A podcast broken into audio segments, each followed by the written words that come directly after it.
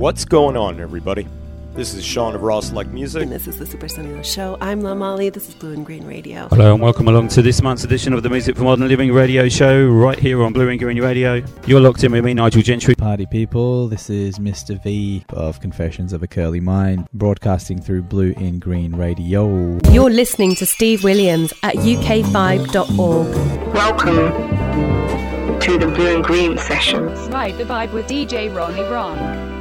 Twisted Souls. You're listening to the Blue in Green podcast, and I hope you enjoy what we are going to say. BlueinGreenRadio.com. Welcome, friends. You're tuned into another episode of the Blue in Green podcast. My name's Imran. Thank you very much for your time and your company for today's episode. We have a really, really great episode. I'm really excited to present it to you. Before we get there, however, a uh, quick reminder that the Blue in Green podcast runs in conjunction with Blue in Green Radio, the online internet radio station broadcasting from London, and we host shows from across the world. Uh, we champion independent soul, jazz, funk, Latin music, and uh, we'd love for you to check us out. Please visit us at www.blueingreenradio.com. You can find our stream uh, to catch the radio anytime that's convenient for you. But we also have the complete back catalogue of our past podcast episodes. Uh, this episode is episode 54. We're having such an incredible run of artist uh, based um, interviews at the moment. Uh, last week's episode, Deborah Jordan, and then before that one, uh, bucket list conversation with Alan Evans from Soulive and Alan Evans Trio, etc. etc. Today's episode has me with uh, equal excitement, an equal level of excitement as we get the chance to talk to Camelia Hartman.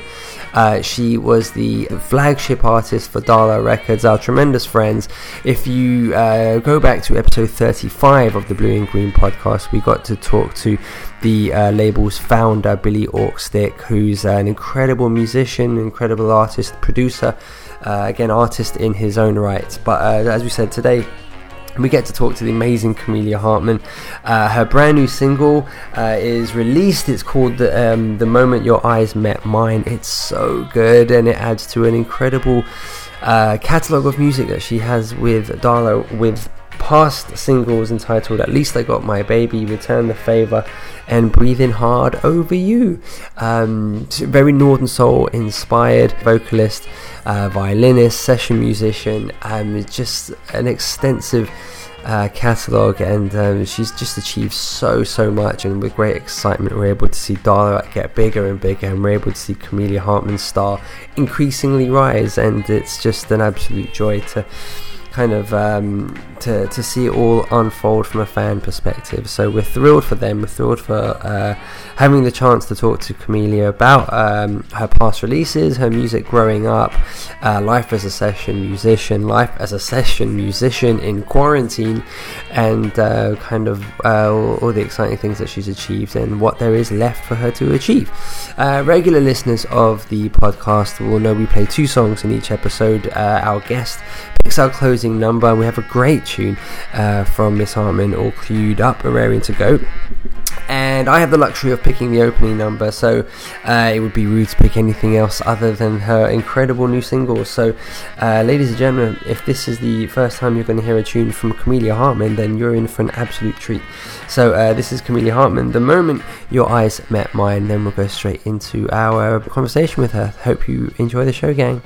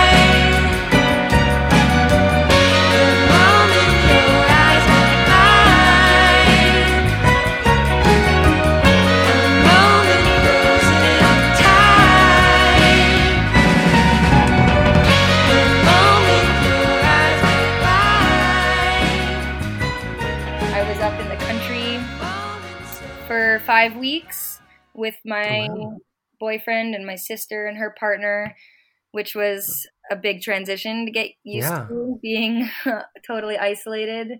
We didn't have Wi Fi at first, so we had to get that in order. Um, and then we kind of settled in, and then I had to come back to the city. So, sort of in the process of redefining things again now. Mm. What are the kind of rules there at the moment? Um, I think things are relaxing a bit, um, but we are still supposed to stay home, and most businesses aren't open. Um, one thing that's been particularly funny is that, and I know in other places this is happening too, but bars and restaurants are doing to go Right. food and beverages, and as my dad has been saying, it's starting to feel like New Orleans here in New York because people are just walking around drinking. Oh, in a Um, joyous way, or uh, or uh, this is too menacing now. Well, I think people are clinging to whatever small joys they have. Yeah. Um, and as the weather gets nicer, it's sort of nice to see people laughing, um, you know, in parks and on the street, though also troubling to see folks not in masks, but trying to just understand that everyone's coming at it from a different place and we're Yeah. doing our best. What would the last couple of months have been like for you had it not turned upside down? Would you have been? Was there a lot, a lot planned, sort of uh, gigging wise? Obviously, you have a new single out, so there, there probably would have been a lot in the works, I imagine. Yes. Well, now that we're in May, um, um, in the there was nothing. I didn't have anything really booked for May or the summer yet, since a lot of my gigs come in um, more last minute. But definitely April, I had to accept that a lot of the fun things planned weren't going to happen. We were going to do a single release show um, with the full band, and um, we were going to release the single much earlier. But it's sort of been i mean it, it's been sad but also we're we're taking our time to make sure that we're doing it right um, Hmm. and sort of balancing the like excitement to get it out into the world and also exercising patience and not overlooking any of the important details that come with releasing music Yeah, how, how do you think that's kind of gone for, for artists at the last over the last couple of months? Because there's there's obviously a huge mix of people that that makes uh, their living off of their ability to kind of perform and tour, and obviously that has there's been a huge impact on that. Have you have you felt that as well? I mean, you're you're an independent artist on an independent label as well as a session musician uh, for so many other artists. I mean, the impact must be huge in so many ways. Yeah, absolutely. I mean, I feel like in my immediate community alone, there's been such a range of responses, and some people's sort of um, impulse is to just like create as much as they can, you know, in the absence of collaboration or finding new ways to collaborate.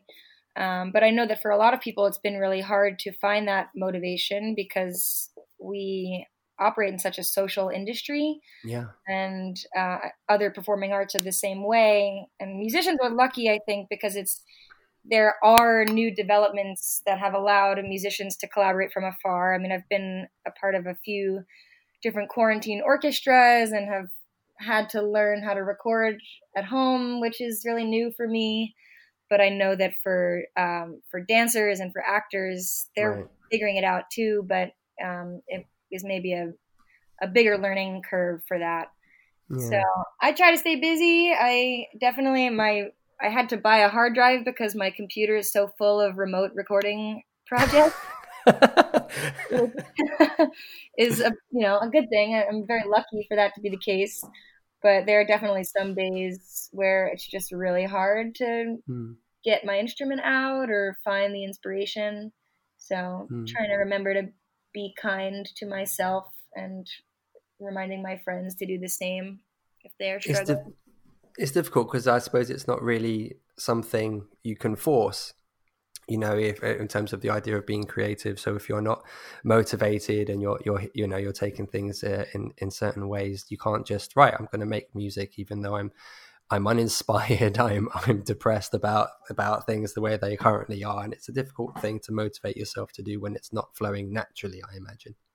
Exactly. And I definitely have found that in the past when I've had uninspired weeks or sort of dull chapters of my own creativity, I'll I'll know that I have a gig that I have to go play, and uh, you know if I'm hired to just play some charts that someone wrote or or contribute to a song that they have already written, it helps get the juices flowing.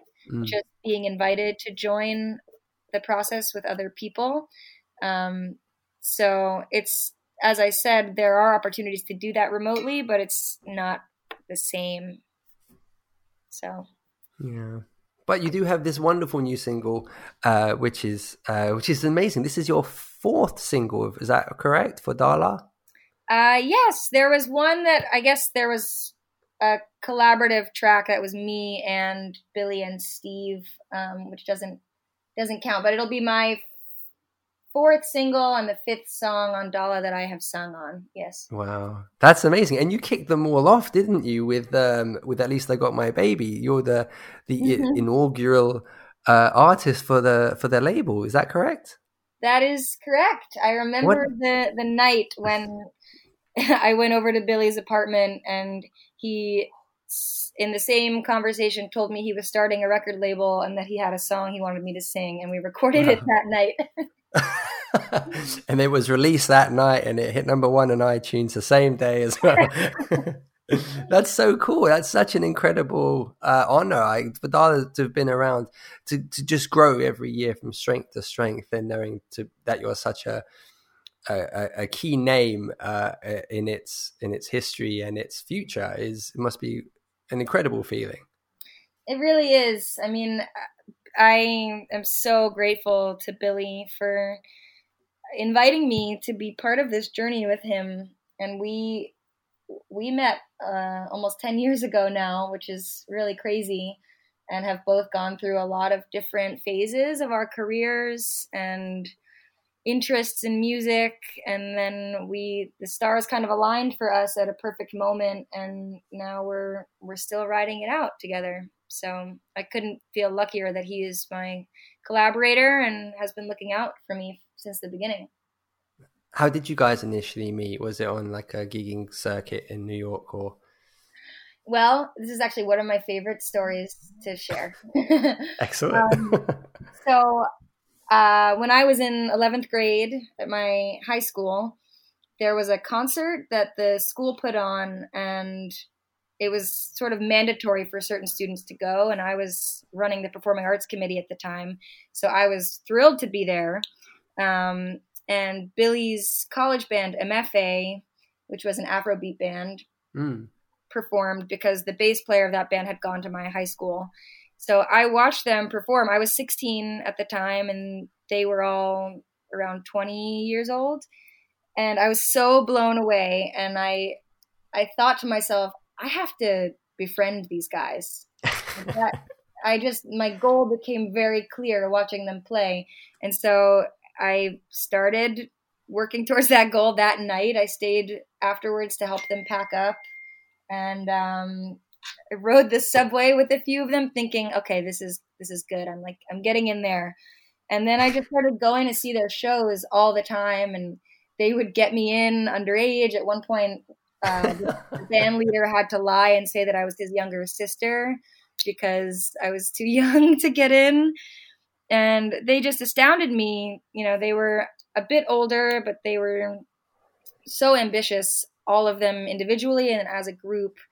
And um, I, in the years since then, have become very good friends with many of the members of that band, Billy especially, and have continued to collaborate with them. I mean, as of a few years ago, I now collaborate with many of them, which has felt amazing because they were like my peer heroes for so many years.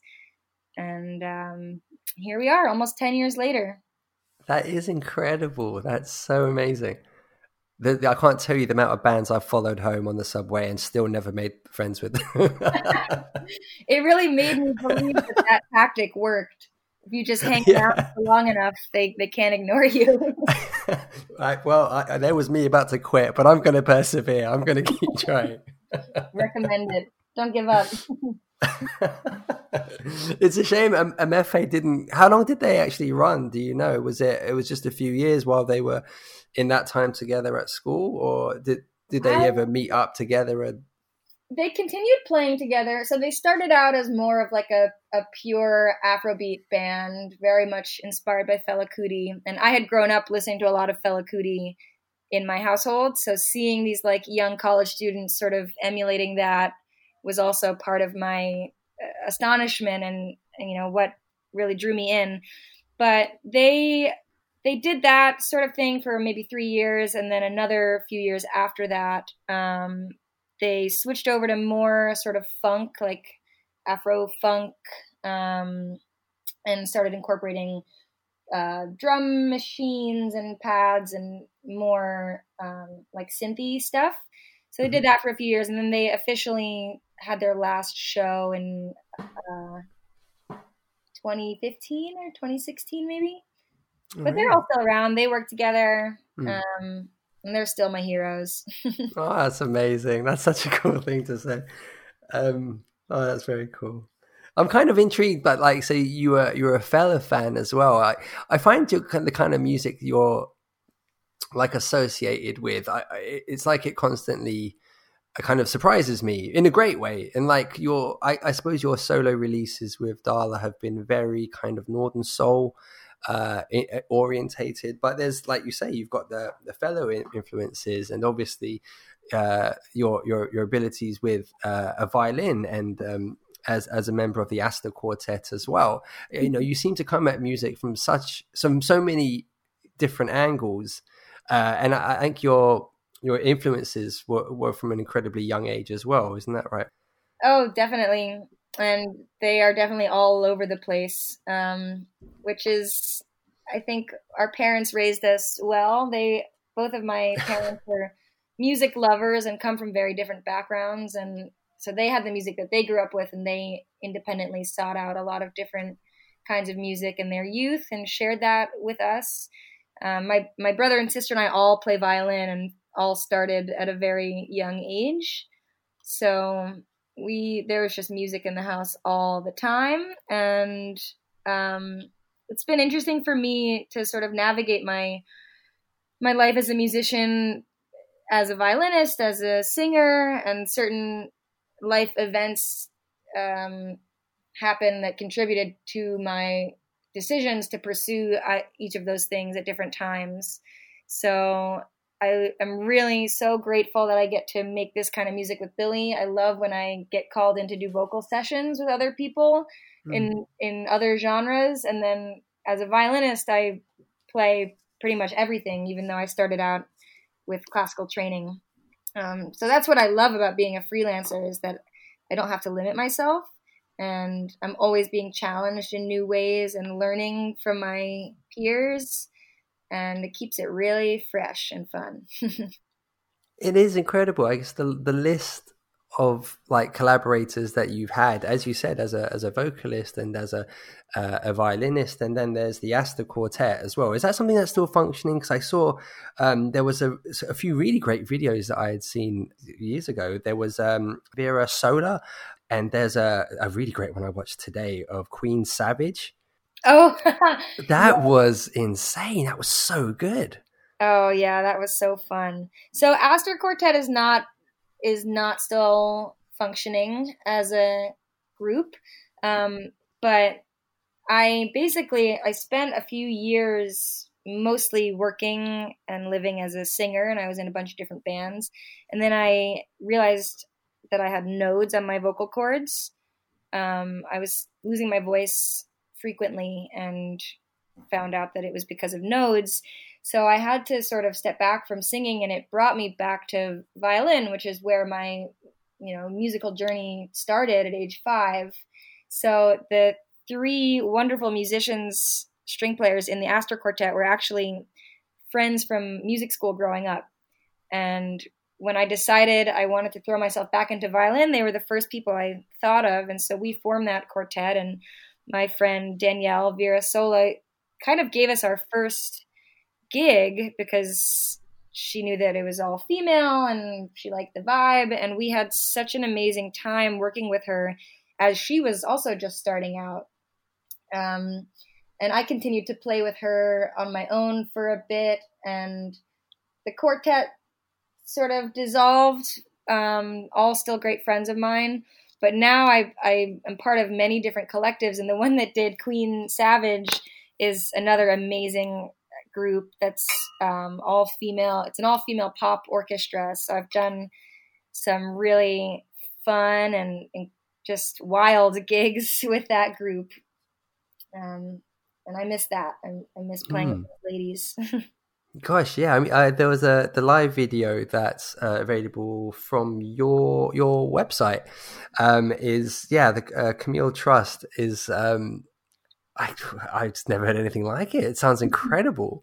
It's with just strings, and she's she's almost rapping at times. I've I've just never and the dance choreography on it. It's just it's just excellent. It really is excellent. And apologies, I thought that that was an Asta quartet uh, uh, sort of backing. So, but it was a, obviously different mm-hmm. group. But that was a, an amazing video.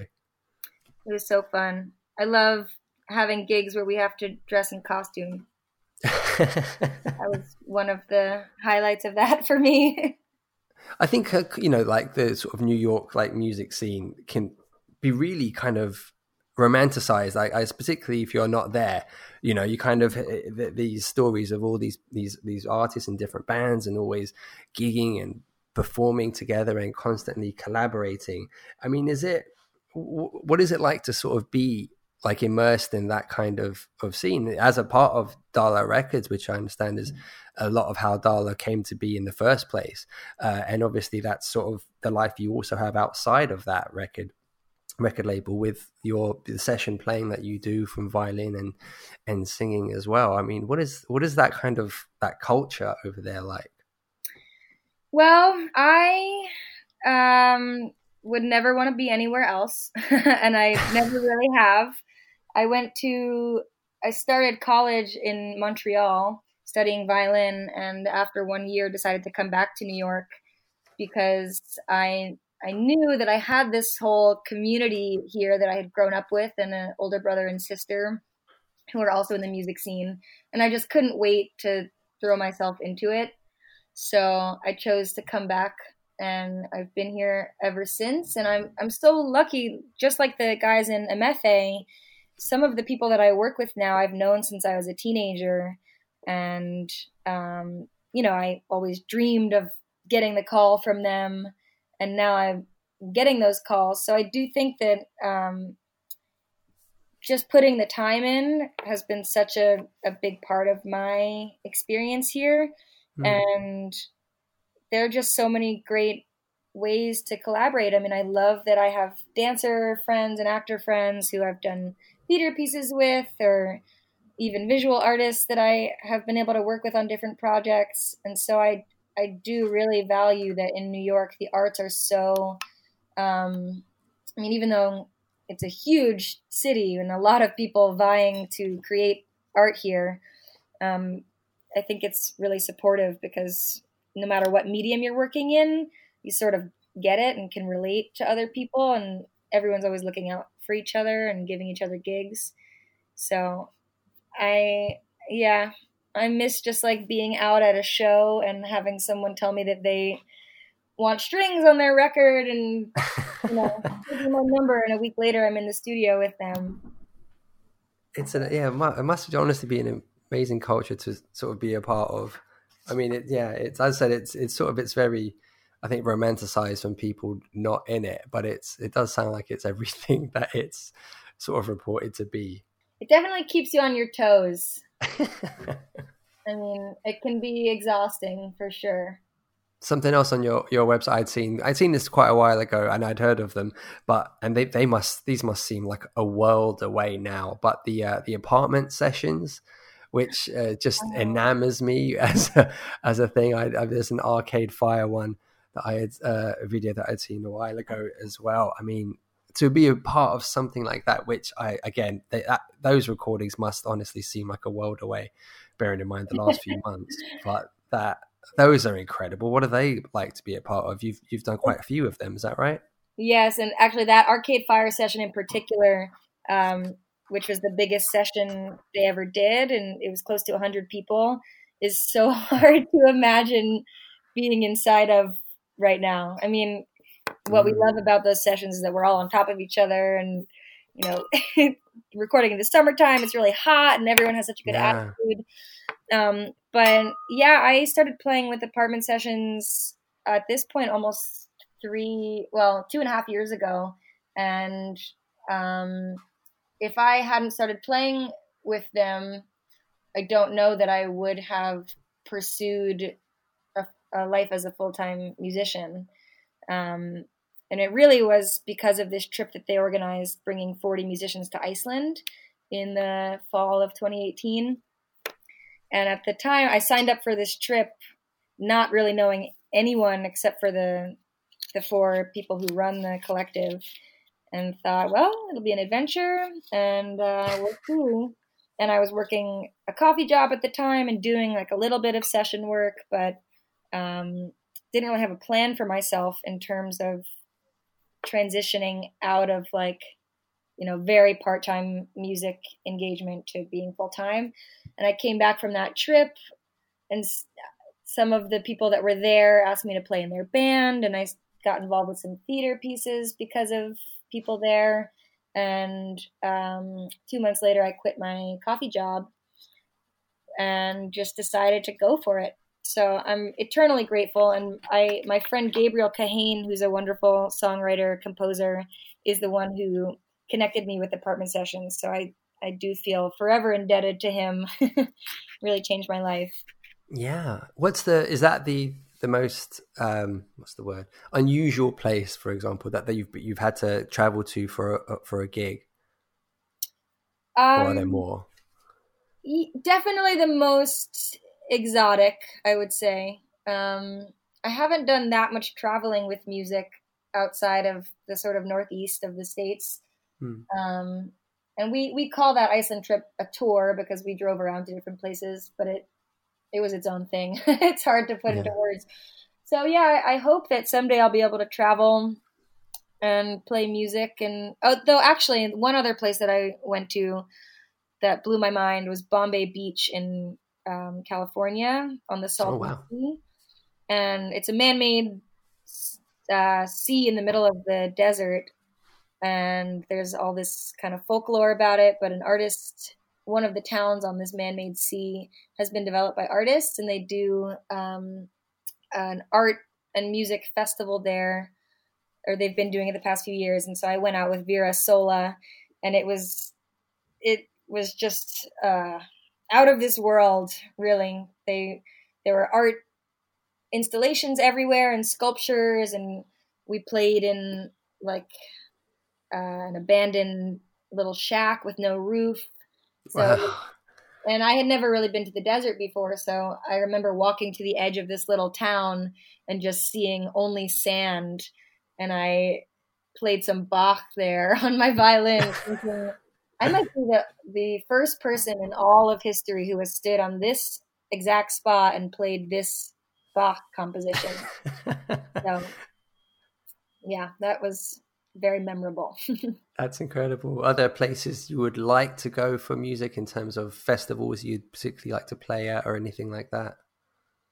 Hmm, that's a good question. I mean, there are places that I would like to go to experience the local music culture. I'm I'm dying to go to Brazil for that Oh, yeah. reason.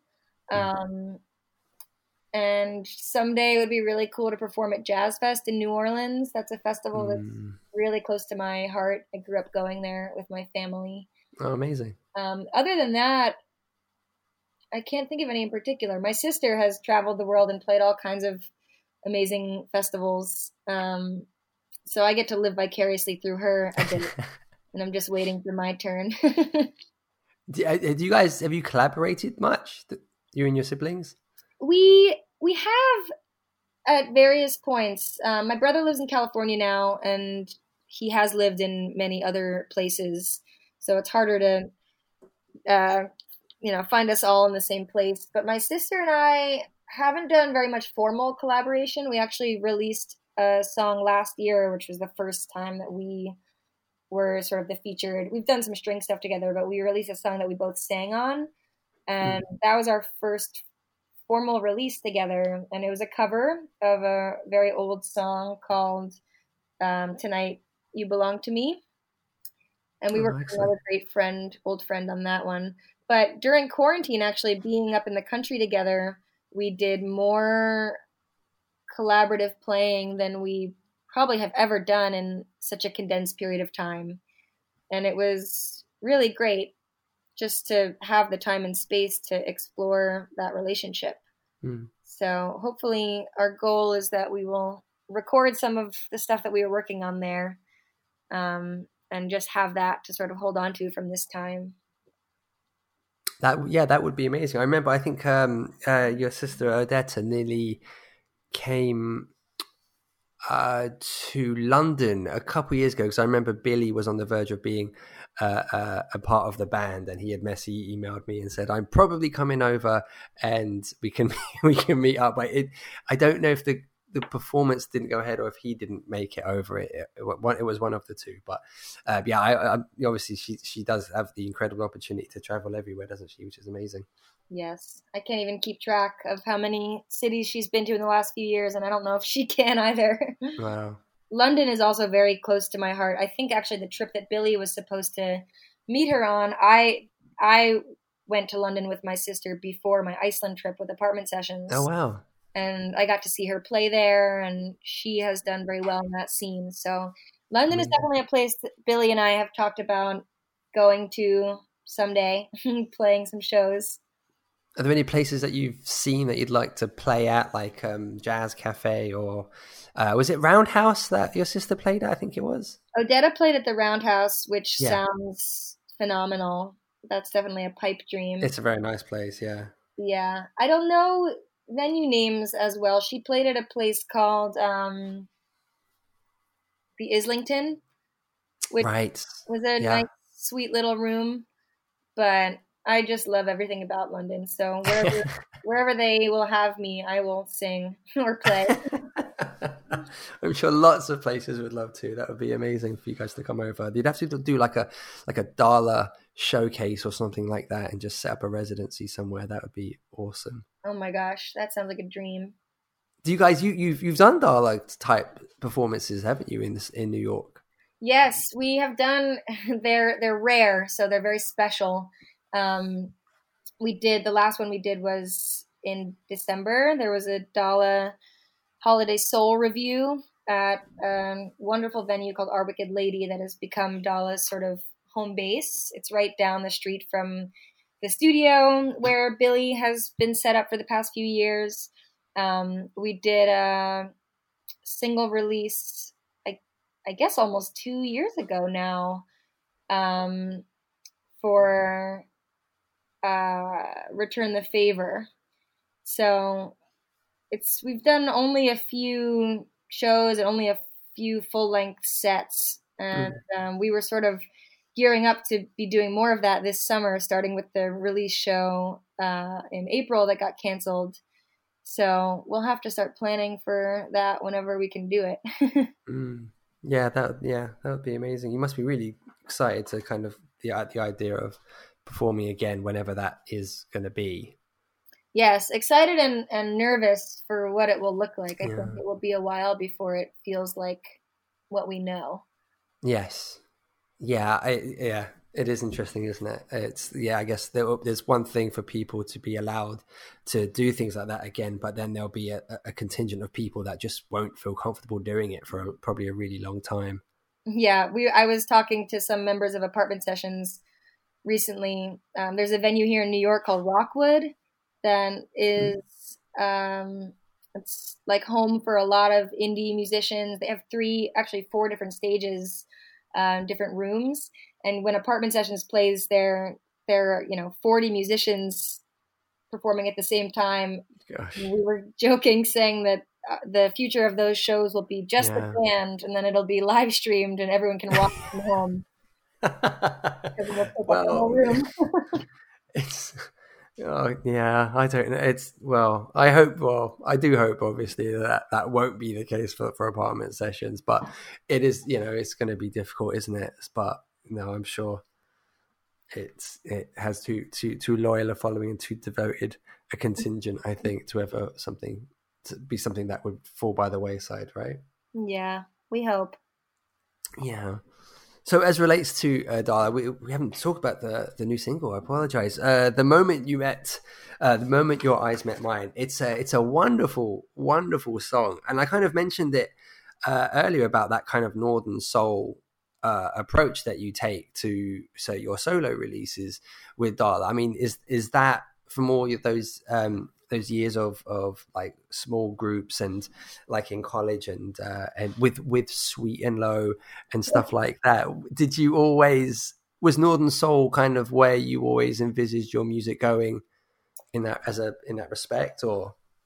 I I definitely wasn't involved with other projects before Dala that were anything like this, though I do think that from a young age it was sort of my dream to find myself in this musical space. Um, I I grew up listening to so much soul and Motown, and um, in my earlier performance days, I think I leaned more towards folk music, which is still a a lot of what I do in terms of collaborative projects. But when Billy arrived at this as his dream project, I was so ready and felt mm. almost like I'd been preparing for it my whole life. And it's been really fun now that I'm living it to even like dig a little bit deeper into the history of Northern Soul and um, expand on the the musical knowledge that I had since I was a kid.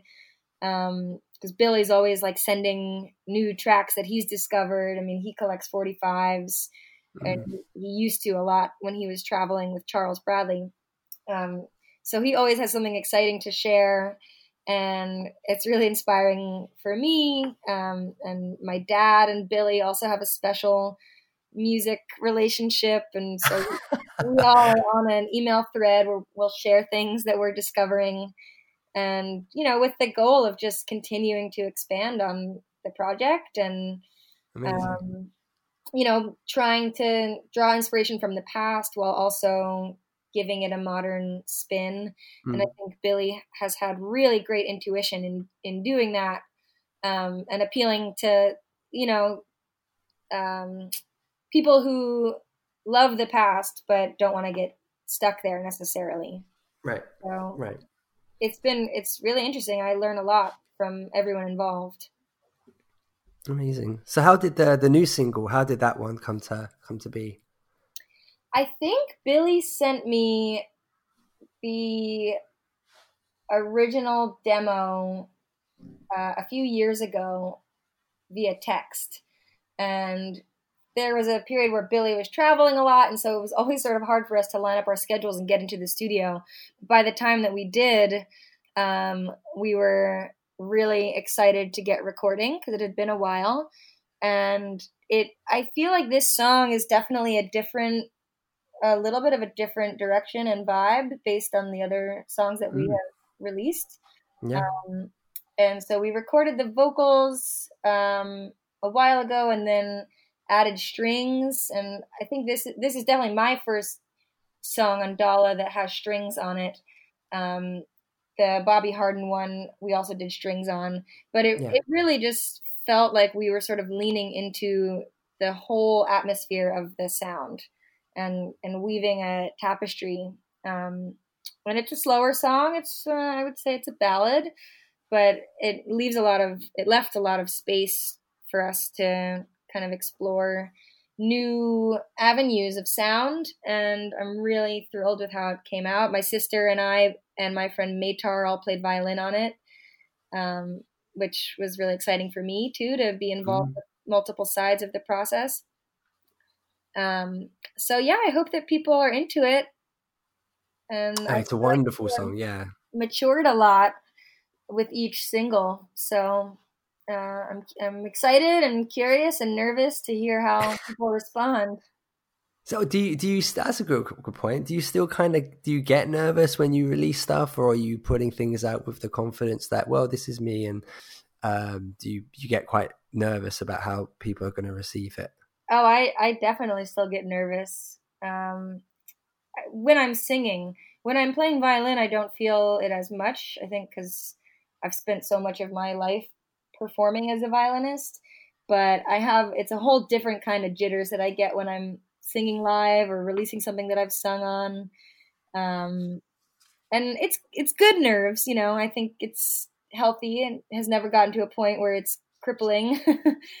um, but I think especially with this song, um, it, has been a while since we released the last one, so it's like a good kind of nervousness and excitement to just be putting something out into the world again.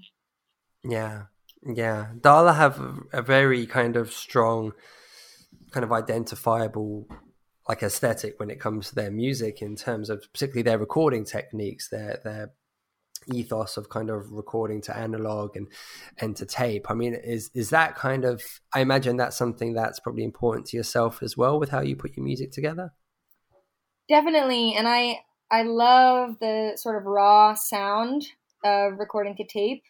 Um, for the I remember when I heard the first when I went in to record the vocals for Breathing Hard um, and I heard it back the first time I heard so many imperfections in my voice and got so nervous about it then um, and you know Billy was very encouraging and it I had to just wrap my head around the fact that to get this beautiful warm sound you know you're not going to be comping the vocals or like um, auto tuning anything it's just it's your true voice and mm.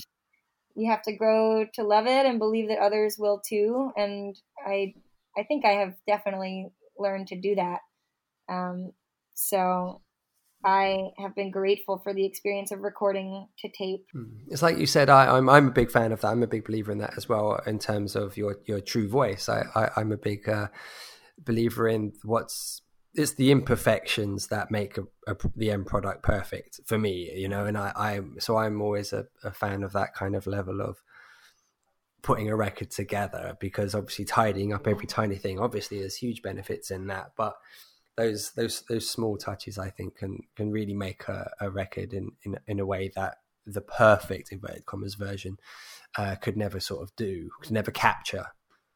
Yeah, I I agree with that, and I also think that in terms of the folks who have supported us and listened to us, there it feels to me like there's a degree of familiarity that you gain towards the singer.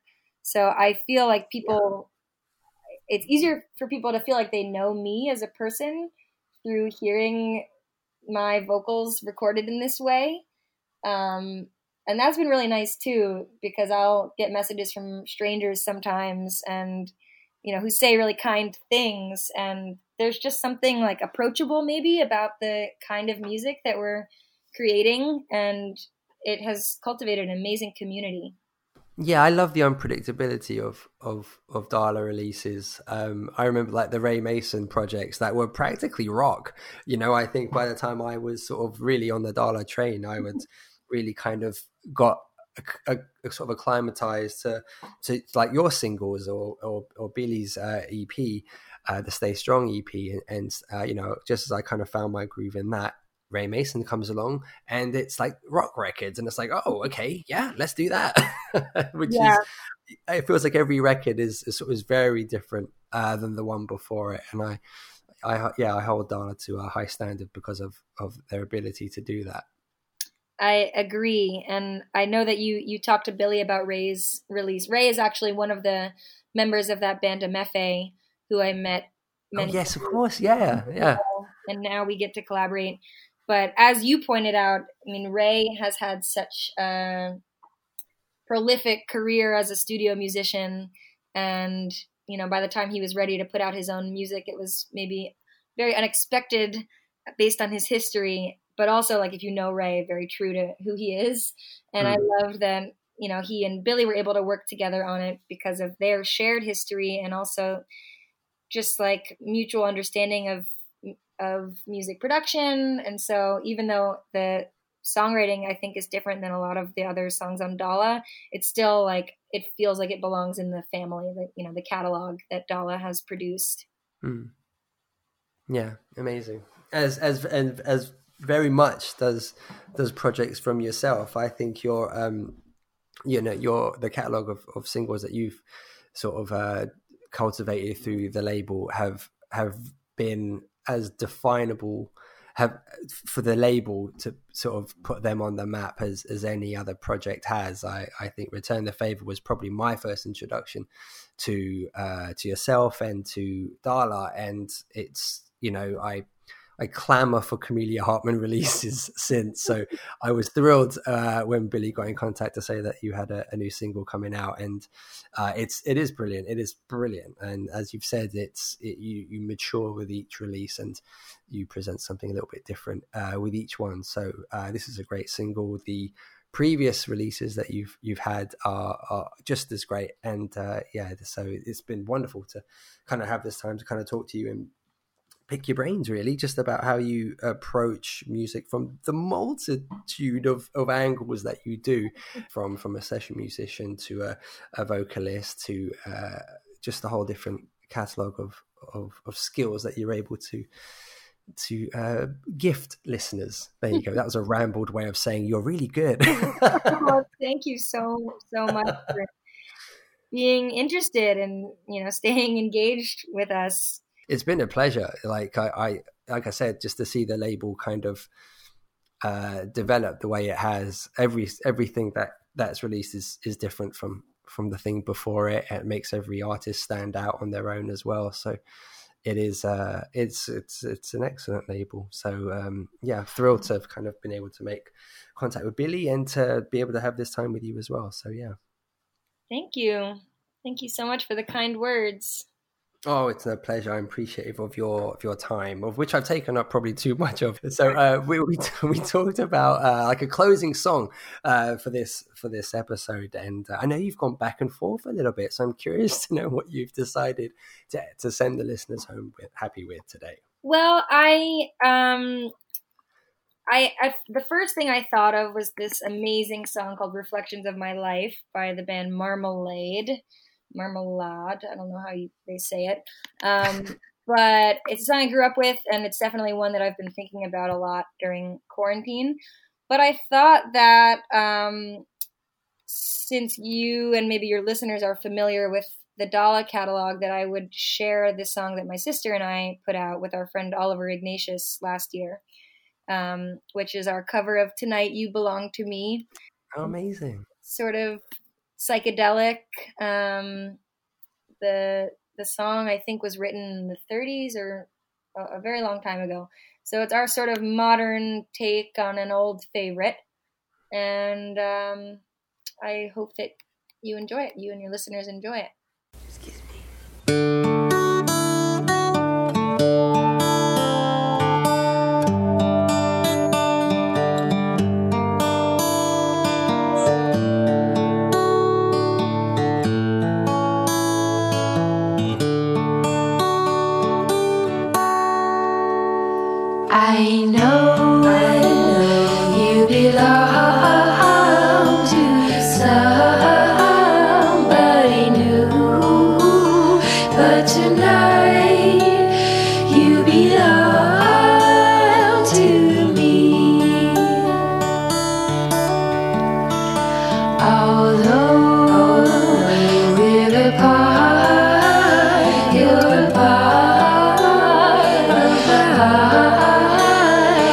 tonight you belong.